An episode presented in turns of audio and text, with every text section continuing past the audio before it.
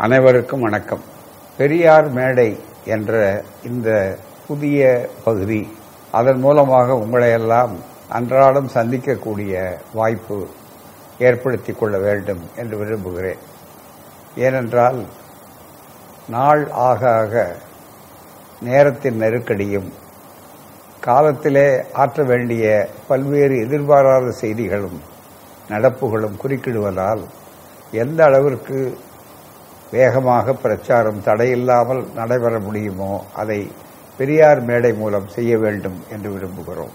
தந்தை பெரியார் அவர்கள் எப்படிப்பட்ட ஒரு தனிமையை ஒரு புதுமையை தனித்துவத்தை உருவாக்கினார் என்று சொல்லும்போது இந்தியாவிலேயே பொதுமக்களுக்கு அறிவுறுத்தக்கூடிய பொதுமக்களுக்கு ஒரு பொதுக்கல்வியை தரக்கூடிய ஒரு மேடையை தந்தை பெரியார் கட்டினார். உருவாக்கினார்கள். தமிழகத்தின் முதல் பேராசிரியர் அவர்தான் என்று அண்ணா பொருத்தமாக சொன்னார் அந்த பேராசிரியருடைய வகுப்பு மாலை நேர கல்லூரியாக தொடங்கும். மூன்று மணி நேரம் மூன்றரை மணி நேரம் கூட அது நீடிக்கும். அதைத்தான் தந்தை பெரியார் பொது பெரியார் மேடையாக கட்டினார்கள். படிப்பறிவு இல்லாத அல்லது ஏழு சதவீதமே உள்ள ஒரு சமுதாயத்தில் அவர் அந்த பணியை தொடங்கிய போது என்னதான் புத்தகங்கள் அல்லது ஏடுகள் இவை நடத்தி கருத்துக்களை பரப்பினாலும் கூட நேரடியாக மக்களுக்கு மக்கள் தொடர்போடு சந்தித்து கருத்துக்களை பரிமாறிக்கொள்வது என்பது இருக்கிறதே இது அந்த மக்களுக்கு போய் சேரும். அது மட்டுமல்ல அவருடைய துணிச்சல் தெளிவுரை ஆழமான கவலை சுயநலமற்ற தன்மை மானிட நேயம் இவைகளெல்லாம் மிகப்பெரிய அளவிலே அந்த மேடையில் பரிமளிக்கும். ஆகவே நான் இந்தியாவிலேயே எல்லா செய்திகளையும் தமிழ்நாட்டில்தான் அந்த மேடை அலசி ஆய்வு செய்து மக்களை தயார்படுத்தக்கூடிய மேடை. எழுச்சியை ஏற்படுத்தக்கூடிய நிலை. இன்றைக்கும் வடபுலத்திற்கும் தென்னாட்டிற்கும் பெரிய அரசியல் வேறுபாடு இருக்கிறது முடிவுகள் வருவதிலிருந்து என்று சொன்னால் அதற்கு காரணம் இந்த மண் பெரியார் மண் அந்த மேடை மூலமாக பக்குவப்படுத்தப்பட்டிருக்கிறது. அறிவு விரிவை செய். அறிவை விரிவு செய்.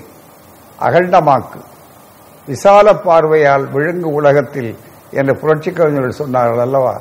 அந்த அறிவை சுதந்திர அறிவாக மக்களுக்கு கொடுத்து நான் சொல்லுகிறேன் என்பதற்காக நம்பாதீர்கள்.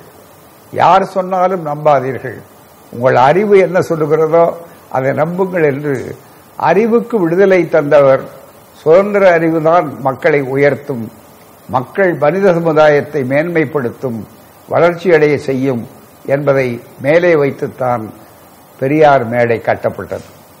அந்த மேடையினாலே மிகப்பெரிய எழுச்சியும் சமுதாய திருப்பங்களும் வளர்ச்சியும் ஏற்பட்டிருக்கிறது. அந்த மேடை இல்லாவிட்டால் கல்வி நீரோடு இப்படி நாடெல்லாம் பாய்ந்திருக்க முடியாது. அந்த மேடை இல்லாவிட்டால் ஒடுக்கப்பட்ட மக்கள் தங்களுடைய உரிமைகளை எல்லாம் உணர்ந்திருக்க முடியாது. உணர்ந்து போராட்ட களத்திலே இறங்கி இருக்க முடியாது. போராட்ட களத்திலே இறங்கி வெற்றி பெற்று சட்டங்களால் சமுதாயத்திலே பெரும் நிலையிலே தங்களை ஆட்படுத்திக் கொண்டு உட்கார வைத்துக் கொண்டிருக்க முடியாது. எனவேதான் பெரியார் மேடை என்பது ஒரு விசித்திரமான எல்லா மக்களுக்காகவும் எழுச்சியை ஏற்படுத்தக்கூடிய தனி மேடை. அந்த மேடைதான் என்னையும் கூட ஒரு பகுத்தறிவாதியாக ஒரு சுயமரியாதைவாதியாக ஒன்பது பத்து வயதிலேயே எனக்கு மேடை தந்து என்னை மேசையின் மீது தூக்கி நிறுத்தி எனக்கு தந்தது. எனவே நான் அந்த மேடை என்னுடைய நன்றிக்குரிய மேடை மட்டுமல்ல ஒடுக்கப்பட்ட மக்கள் இதுவரை தாழ்த்தப்பட்டு பிற்படுத்தப்பட்ட மக்கள் வாய்ப்பற்று வதிந்த மக்கள் அத்தனை மக்களும் அந்த மேடையால் தான் தெரிந்தும் தெரியாமலும் புரிந்தும் புரியாமலும் அறிந்தும் அறியாமலும் அவர்கள் பயன்பெற்றுக் கொண்டிருக்கிறார்கள். சிலர் அதை உணர்ந்திருக்கலாம் பலர் உணராமல் இருக்கலாம். என்றாலும் சுவாசிக்கின்ற காற்று அதுதான் உயிர் மூச்சு காற்று என்பதை எப்போது மனிதர்கள் உணர்கிறார்கள் என்று சொல்லும்போது மூச்சு திணறல் ஏற்படும் போது அவர்கள் உணர்ந்தே தீர வேண்டும். அப்படிப்பட்ட மூச்சு திணறலுக்கு நல்ல மருத்துவம்தான் அந்த பெரியார் மேடை. அந்த பெரியார் மேடையிலே தான் நான் மேலே உயர்த்தப்பட்டேன்.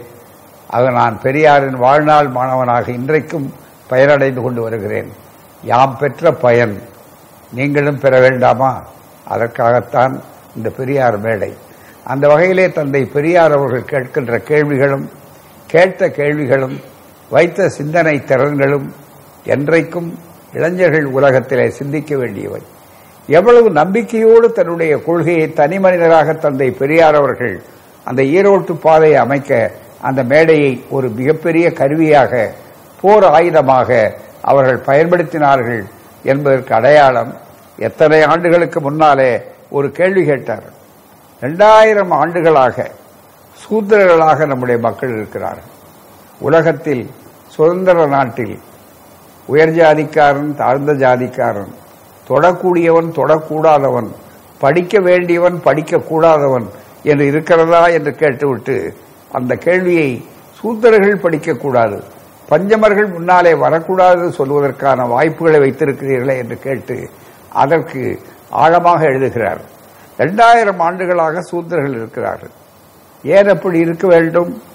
ஒரு பாவம் அறியாத குழந்தை பிறந்ததும் நடமாட ஆரம்பித்ததும் ஏன் சூத்திரனாக இருக்க வேண்டும்? அவருடைய மனிதாபிமானத்தை எண்ணி பாருங்கள். இந்த இருபதாம் நூற்றாண்டிலும் அவர்கள் பேசும்போது இருபதாம் நூற்றாண்டு இப்போது இருபத்தி ஓராம் நூற்றாண்டு. ஏன் இந்த இருபதாம் நூற்றாண்டிலும் ஏன் புராணத்திலும் சாஸ்திர சம்பிரதாயத்திலும் சூத்திரப்பட்டம் இருக்க வேண்டும் என்று கேட்பது தப்பா? உள்ளதை சொல்லி மாறுதல் விரும்பும் எங்களை குறை கூறுபவர்கள் எங்களுக்கு தொந்தரவு கொடுப்பவர்கள் ஒரு காலத்தில் அதே மாறுதலுக்கு உழைப்பார்கள் என்று எனக்கு தெரியும் என நம்பிக்கை சொன்னார்கள். என்ற அந்த கருத்து இந்தியா முழுவதும் பரவி இருக்கிறது இந்தியா முழுவதும் மட்டுமல்ல இங்கிருந்து படித்து தெளிந்து தேர்ந்து வெளிநாடுகளில் நல்ல பணிகளுக்கு சென்றிருக்கிறார்கள் அல்லவா? அவர்கள் மத்தியிலேயும் அந்த ஜாதி ஆதிக்கம் வெளிநாட்டு மண்ணிலும் கூட படையெடுத்த நேரத்தில் அதை தடுத்து நிறுத்தி அங்கேயும் நாங்கள் ஏன் சூத்திரர்கள் நாங்கள் ஏன் பஞ்சமர்கள் நாங்கள் மனிதர்கள் என்று சொல்லக்கூடிய அளவிற்கு இன்றைக்கு வேகமாக வந்திருக்கிறார் என்றால் அதை கட்டிய மேடை. அதற்காக அவர்களை மேலே நிறுத்திய மேடை பெரியார் மேடை. அந்த மேடை உங்களுக்கு அடிக்கடி பிரச்சாரத்தை தரும் அடிக்கடி கருத்து விளக்கத்தை தரும். பயன்பெறுங்கள். நன்றி வணக்கம்.